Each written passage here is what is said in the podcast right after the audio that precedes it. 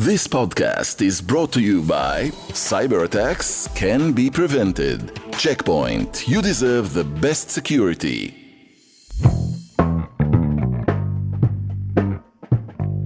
As 2022 draws to a close, Israel swears in a new government. It's unholy. I'm Jonathan Freedland of The Guardian in London. And I'm Yonit Levy of Channel 12 in Tel Aviv.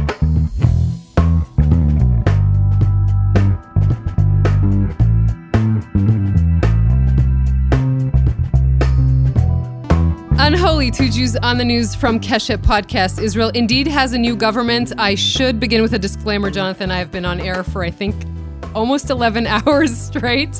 So uh, my ability to form sentences weakens at this late hour of Thursday, but I will try. Um, I really will try. It's, it's, it's immense. I mean, long-time listeners are used to the marathon ordeal you have on election night, but perhaps fewer of them, certainly outside Israel, who don't see you, less aware that you do a kind of similar length process um, when a new government is sworn in, and that's happened quite a lot in recent years too. Or maybe you know, and certainly now it's a big one. Huge amounts of attention this time. Um, it's fair to say more than uh, in past cases, just because of the complexion of this government. I mean, fair to say again that outside Israel, particularly, a lot of people feeling not that cheery with this news, despite the season of goodwill and so on. This is being filed under sort of troubling news for a lot of people watching Israel abroad.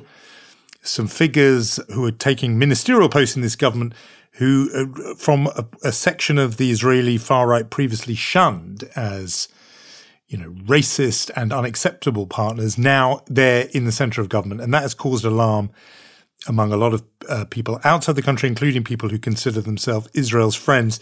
So lots of attention. Uh, it's made news broadcasts and bulletins around the world, but you are obviously there absolutely ringside and commentating, narrating, presenting it for the Israeli public. So look, we on this podcast have told people for many, many weeks that this was coming. It's not a big surprise. People know the big headlines about Itamar Ben Gvir, the uh, far right leader who's going to be, you know, public security or security minister. They know that Netanyahu's back, sixth term. What are the other big things that have happened uh, in the last 24, 48 you hours know, that are making the, the one, news there? The one thing I would just focus on for a minute here is the picture, right? The ceremonial picture at the president's residence. You always have the the new uh, government's, you know, after the swearing in in the Knesset, having this photo taken, and it's amazing that you just uh, can freeze frame on that and say Netanyahu has been prime minister with the first Netanyahu government 1996. This is the sixth Netanyahu government 2022. When you look at the picture from 1996 and you look at the picture today, the only person still in the picture is Netanyahu himself.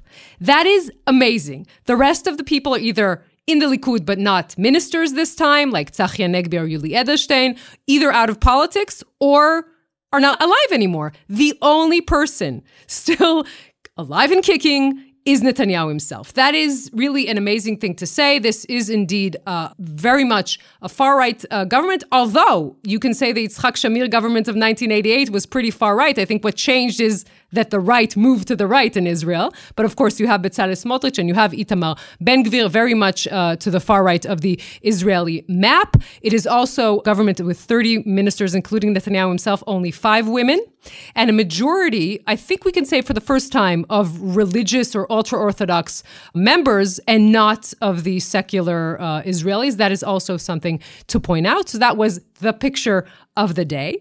It's very interesting that in the days leading up to this uh, government swearing in, and again, we should say Netanyahu has a coalition of 64. That's pretty stable. But he found himself kind of having to explain a lot and to clarify a lot. So the major thing that got a lot of headlines is the coalition agreement uh, with uh, Likud and Yahadut Torah. By the way, these agreements are not legally binding but they are uh, uh, they are important. And what was found in that uh, coalition agreement was an amendment to the law that says that can, you can discriminate if it goes against your religion or harms your religious beliefs. That sounds pretty bad because, quite honestly, it is pretty bad. And you had Netanyahu trying to explain after members of Knesset coming from, especially Bezalel Smotrich's party, trying to say why it makes sense for a doctor if it goes against his religious belief to refuse treatment, or someone who's a business owner to refuse a gay couple Again, this sounds bad because it is bad, and Netanyahu had to say there will be no discrimination in my government, but this stays in the agreement. So we should probably mention that because that made a lot of headlines uh, since Sunday. Yeah, I mean, Yahadut HaTorah obviously being one of the uh, ultra orthodox, strictly orthodox parties doing those kind of deals. I mean, as from what I've been seeing, is that it is some of that small print that's been making news, some of the concessions in a way mm-hmm. that Netanyahu has made to keep these either religious parties or far right parties on side. And that is going to get, uh, again, a lot of attention in these coming weeks, partly because the headline development that he was going into government with these people, that was already known. So now people are kind of checking the terms and conditions and seeing some of these policy changes. And, uh, you know, there are quite a few that have leapt out um, at me. Mm-hmm. I mean, and I think these are going to be, you know, people will be uh, paying attention to them. You've mentioned, obviously, this point about discrimination. But for some shocking ones in there, the incitement to racism was always historically grounds for disqualification of parties that sought to enter the Knesset. It's, ba- it's, part of the basic law that you know if a party was found guilty of that and two or three other things, they couldn't run right. for office, and the you know and they would be the elections commission wouldn't bar them. It seems that there's a clause in the coalition agreement between Likud and the Ben Gvir crowd saying that's no longer grounds to disqualify a candidate or a list that is what, from uh, running. That, in other words, yeah, that is what uh, Ben Gvir wanted to put in. Netanyahu kind of blocked that because he understood what is going to happen. So he said, "Yeah, we're gonna we're gonna rewrite the law, uh, but but it's not exactly what Ben Gvir wanted." But but you're right to point out that it yeah. did uh, as well make headlines uh, for sure. So, I mean, and just, uh, I mean, what are some of the other things that leap out? Well, you tell me some of the things that leap out to you, but, you know, there's already worry about Bezalel Smotrich, this seat he's going to have in the defense ministry with, a, with, you know, authority over the lives of Palestinians in the West Bank. This is a guy who really is as more or less admitted to having racist prejudice against Arabs, doesn't want Arab women sharing maternity wards with Jewish women, and he's going to be in charge there. you've mentioned what I always think of as the sort of gay cake principle, a private business doesn't have to provide a service for, you know, for example, a gay couple like the famous gay cake case actually in the UK and in the United States. But it is definite that what is what is the issue here? I'm, go- I'm going back to the discrimination law because that could also lead to discrimination against women. I mean, this whole thing is very, very problematic. Again, you have Netanyahu explaining that that will not happen. We should point out, uh, uh, Jonathan, just to make a point of how Israel is a complex country. Today saw a historic vote and the Speaker of Parliament is going to be, for the first time, an openly and proud gay man named Amir Ohana, who's one of Netanyahu's supporters. He is in no way a liberal, right? He's a very he's a conservative, but he is openly gay. When he first entered the Knesset, you had members of United Torah Judaism leaving the Knesset plenum because they didn't want to hear his speech. Today, by the way, they did turn their heads, but they stayed in the Knesset plenum. This is a milestone for Israel. Even as we speak of all of these problems and all of what can be or could per- be perceived as discrimination law, this is an amazing thing. And it just, again, it, it shows you how much uh, Israel is, is, a, is, a, complex country. Maybe I'm getting cynical in my old age, but it struck me no, as being so. a play that Netanyahu would have appealed to Netanyahu because – I don't want to use that phrase about pinkwashing, but he has got a, a, proper homophobe, several actually, but one really overt homophobe in the mm-hmm. form of this chap, Avi Maoz. We've spoken about mm-hmm. him before. He's a proper homophobe. And one of the plays that Netanyahu's been making these last weeks is to try and you know give a brush up to the image of his incoming government to the international audience watching and he's been doing these this sort of podcast roadshow speaking to lots of US podcasters trying to and saying often, look, I'm going to be in charge. It's not going to be as bad as you've heard. It seems to me that exactly the thing you would do if you are aware that you have people pushing quite a strongly homophobic agenda inside your government is you would want a bit of, you know, positive window dressing, somebody who's in an internationally facing job, which speaker can be because the speaker will meet with counterparts around the world. And so that way you've got somebody front of house openly gay, as you say, talking about his husband and so on, that offsets the PR hit he is clearly knowing he's taking um, by having these anti LGBT figures in his government pushing policy that is anti um, LGBT.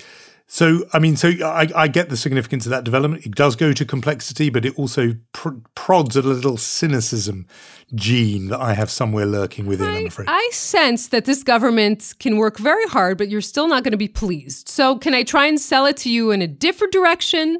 Bezalel Smotrich writing an op ed, or someone in his name writing an op ed, uh, the Wall Street Journal, in which he says quite clearly about Judea and Samaria this doesn't entail changing the political or legal status of the area. I think that is pretty dramatic. Uh, this is, of course, someone who supports annexation. He will be, as you said, head of the civil administration as well, a minister in the defense uh, ministry. Also, Minister of Finance. This is Smotrich trying to signal to the world that there will be no change, right? There will be, at this point, as he's saying, no annexation. By the way, if we're talking about the coalition agreements, they also state that the sort of last arbiter on this uh, issue will be Netanyahu himself.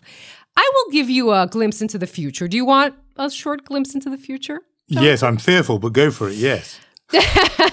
trust me, trust me. Let me take your hand and walk you into the cabinet room in which Netanyahu, I think, pretty soon will sit down his ministers who are part of the defense cabinet, also Ben Gvir and Smotrich, the most far right ministers in his in his government, and he will tell them this: I want normalization with Saudi Arabia. I want an ability to attack Iran, and for that.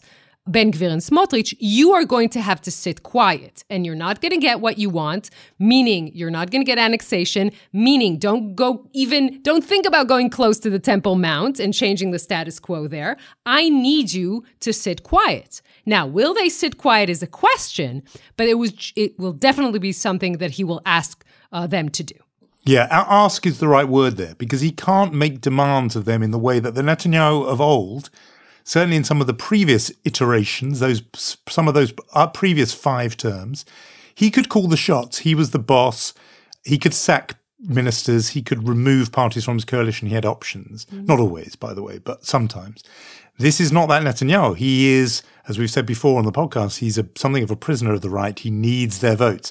And so he can say, look, I want normalization with Saudi Arabia. And Ben Gvir and Smotrich can say, yeah, and we want legalization of previously illegal settlements. And we want uh, you know, the, um, the, the, the police to be under my direct control if you're Ben Gvir and so on.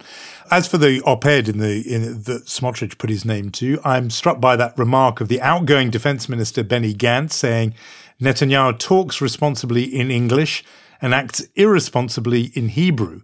And it seems to me that Smotrich is probably quite happy saying a quite carefully worded promise in the Wall Street Journal is very different from how he's going to act on the ground in Israel. And he can say, I'm not going to change the political and legal status because the ball game, it seems to me, has been annexation in, in all but name. In other words, you don't change the formal status, but you change the facts on the ground. That has been the game of the right. So you keep the official picture the same. But you do these other changes. Look, let me put to you the sort of big, you know, since you were taking me by the hand and leading me to a more hopeful image, let me put to you the slightly sort of darker image that people have, and it was partly the mood music that when we look at the backstory, the the track record rather of the likes of Ben Gvir, Smotrich, Avi Maoz, we mentioned. I mean, Ben Gvir, I think, what is this amazing track record of his that um, that he is a man with 53 indictments and eight convictions for serious offences, and now in charge of the police. We hear of that, and then we hear of this that happened in the days leading up to the formation of this government, this investigation of the Israeli journalist Yisrael Frey, uh, an unusual, you know, bird in the sense of very left wing and also Haredi, ultra orthodox. For a tweet, he did a really poor and you know misjudged and, and indefensible tweet in September after a terrorist attack was thwarted, in which he appeared to big up the would-be terrorist, calling him a hero because he hadn't gone after civilians; he'd only gone after apparently looking for military targets. Put aside the content of the tweet, the point was Frey was then investigated and interrogated by the police, who even used an undercover policeman to lure him into an interrogation. That, coupled with the um, police minister, Ben Gvir, wanting to rewrite the rules so he could be in something like operational control of the police, these look like signs of something that I would call Orbanization of Israel and where the normal democratic norms are not respected, where you have a police minister who basically is making himself the police commissioner, you have journalists being interrogated over what they say, you have all the you know bigoted noises off, urging it to be okay for government ministers and policy to discriminate against minorities. All of this makes people like me very queasy, and I would argue that people around the world are, and Jewish communities around the world are feeling very, very apprehensive, if not worse, about this government because of those signs, those straws in the wind. Well, first of all, the interrogation happened before the Netanyahu government was sworn in. Just a technicality that should be uh, mentioned. Ben Gvir indeed wants a lot of power over the police. He did not receive all of the power that he wanted. Some of the change that he wanted, amendments he wanted to make to the law, have been curtailed uh, because of uh, legal decisions. So I think that is a process. Again, Itamar Ben Gvir is a question that it does not yet have an answer. This is a man who rose to fame being this right wing, not even a politician at the beginning, but someone who would like or enjoy making or doing these provocations. This uh, developed over time. And the big question is is he pragmatic enough to understand that now he is in a very senior position in an Israeli government and he has to change his ways? Or not. I think that remains to be seen. It's definite that he wants a lot of power. It is also definite that Netanyahu is trying to curtail some of that ambition we don't yet know. Like, we don't have what I'm trying to say is we don't have the end of the book written yet. We are still uh, in the very first chapters of the Netanyahu government. I understand the queasiness, right? I mean, it's shared by many Israelis as well, but I think a lot of it is still uh, up in the air. Now, I want to point yeah. out, uh, uh, Jonathan, what we're seeing right now. I mean, everything that we're talking about up until this point is still not the most important thing on the agenda of this Netanyahu government. The most important thing for Netanyahu is the judicial reform. And for the first time, there is uh, actually a combination between many forces on the right who always wanted to curtail the power of the Supreme Court and Netanyahu himself,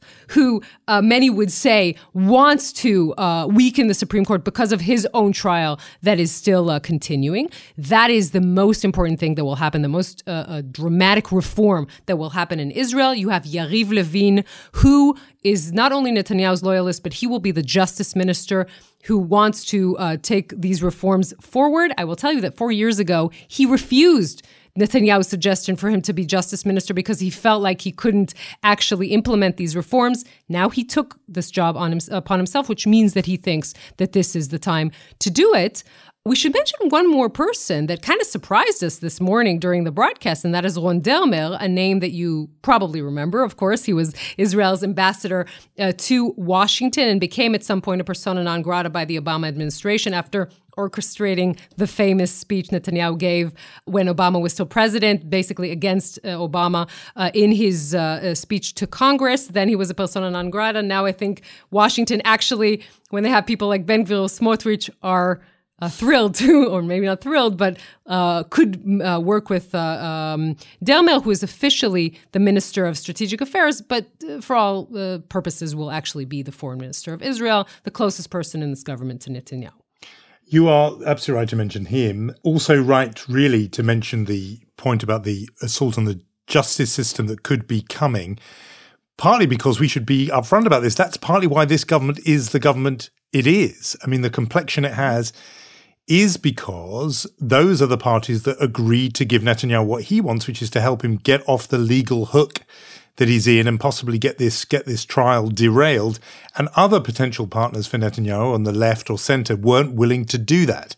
And so that is why, despite the world of pain he may be entering here, Netanyahu was prepared to, you know, shake hands with Smotrich and Ben Gvir and the others because they are going to give him what he needs which is potentially that get out of jail free card and to change the legal rules to help him. So that is absolutely crucial. But I think that sort of makes the point I was trying to make before, which is about Orbanization. In fact, it's the best example. So, you know, yes, there's Ben Gvir running the police, but bigger is the idea of politicians meddling with the legal system to make it more pliant to their control. That to me is the heart of what the Orban project symbolizes in uh, Hungary. There's similar projects in Poland and elsewhere, and that is what is chilling uh, to somebody like me. But here's the question I want to ask you because you're there and I'm not. So Yair Lapid says, the outgoing prime minister says, look, the government established is dangerous, extreme, irresponsible. This will end badly, he says. Now, obviously, that's what he wants. He even said, look, I will be back, talking about his government, you know, maybe, big underlined. Um, but the bet I think he's making is the image which you've described expressed in that picture of a whole lot of more orthodox and more male government ministers.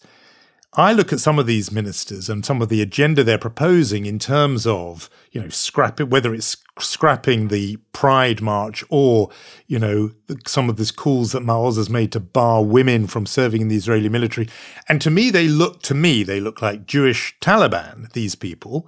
And I'm wondering if there is a body of secular voters in Israel who previously went with Netanyahu or one of the satellite parties of the right, who will look at this government. And as you absolutely rightly say, we don't yet know what they're going to do. But just if they go th- on the trajectory that they have from their backstory appeared to be on, and will say, no, I don't want this. This is a uh, fine for Iran, maybe in Afghanistan. We don't want this in Israel. And they pull back, and suddenly a body of voters, secular voters, who previously were with the right, do they switch and go to Lapid? And I just wonder if the right in Israel is, is, is going to overshoot here, or whether Lapid is sort of whistling in the dark here, and that is overly hopeful for him to imagine that.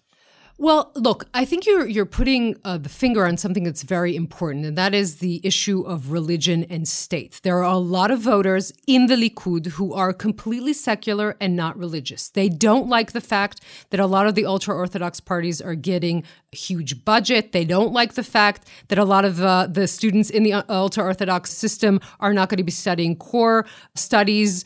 And they especially don't like the fact that what we're going to see soon is a law that's uh, going to be created to officially exempt ultra Orthodox from a military service. This all can indeed enrage many people in Netanyahu's camp, for sure. I will tell you that there are many things that you see written down that won't happen. The fact that Avi Maoz doesn't like the fact that women are serving in the military, tough. Women are going to continue serving in the military in Israel. You're saying, you know, things like Iran, things like Taliban. We are miles and miles and miles away from all of that, right? I mean, this is still a democratic country. Still, many of the things are, are in place. And Netanyahu knows that this is an important thing. He doesn't want to lose his voters, he doesn't want to lose support. So, this is all, you know, again, we are in the very first chapters of this book, there is a lot of trepidation. People who are not in the Netanyahu camp are extremely concerned. I'm not trying to sort of sugarcoat this in any way.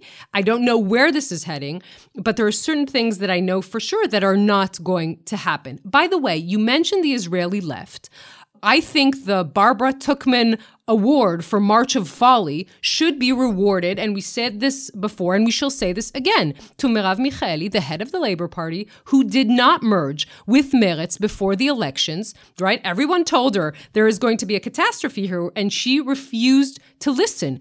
Just to make this point, Netanyahu maybe sh- still would have been the prime minister, but he would have had a coalition of 61, a very uncomfortable coalition. He now has a very comfortable coalition, and that I think we should remember when we think about, you know, what where Israel is heading.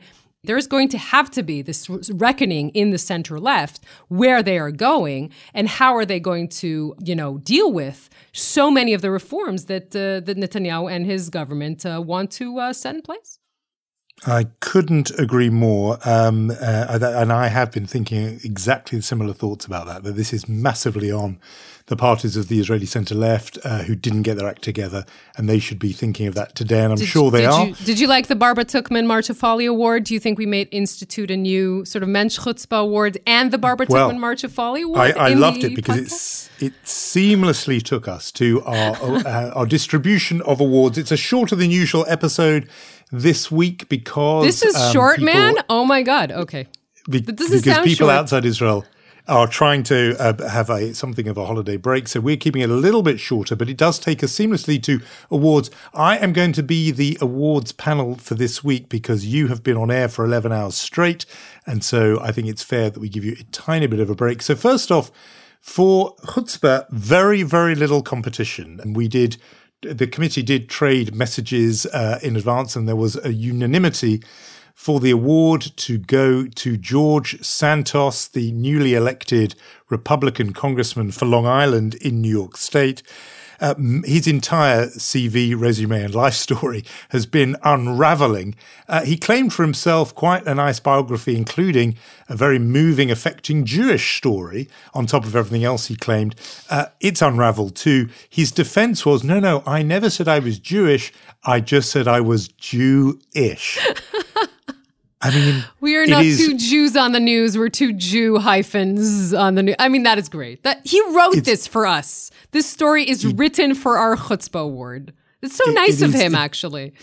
It really is. If you open up the dictionary, you would find that as a definition. An adaptation of the joke, of course, by the British Jewish uh, satirist Jonathan Miller, who said, I'm not Jewish, I'm Jewish. It had great meaning and resonance when he said it. That is not what Santos was trying to do. He was trying to wriggle out with, with absolutely Olympian levels of chutzpah. So he gets that award. As you heard, no contest there. As for Mensch, uh, we obviously are going to, we wanted to make and will make a mention of Pele. Still, some argument rages about whether he is the greatest footballer of all time, but certainly up there in that pantheon. And since we've talked about the World Cup a lot, lots of people thinking about Pele. But I thought we might want to give a special mention to Greta Thunberg. She has uh, been a candidate for Mensch before for her environmental activism, as you can imagine. But this time it's something else she did. It's for her sort of social media game that just deserves huge credit, which is that she had been taunted by well, I'm tempted to call him a sort of online troll, but you can imagine uh, the guy, the guy called Andrew Tate tweeted her saying, Hi, Gre- hello, Greta Thunberg. I have 33 cars. Uh, my Bugatti has then he gives a figure for the massive emissions.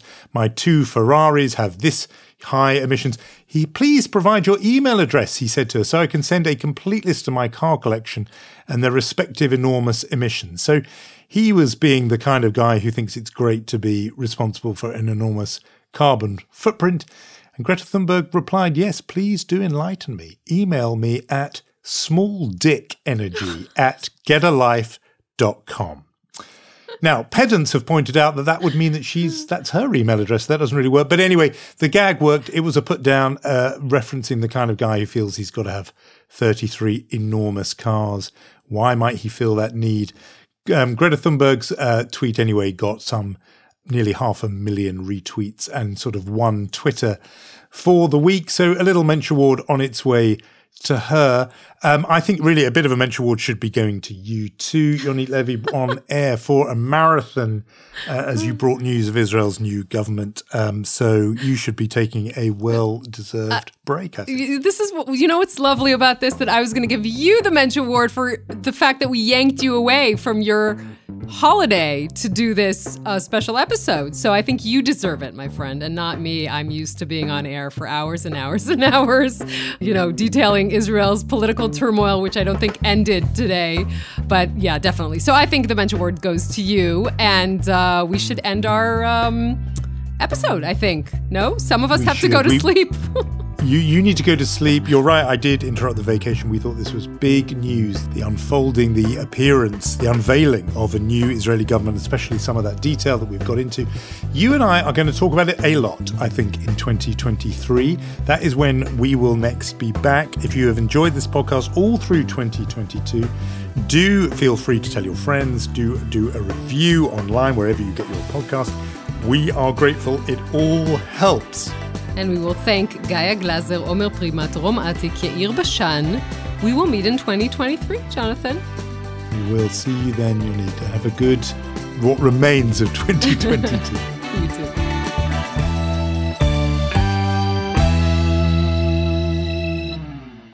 This podcast is brought to you by Cyber attacks can be prevented. Check Point, You deserve the best security.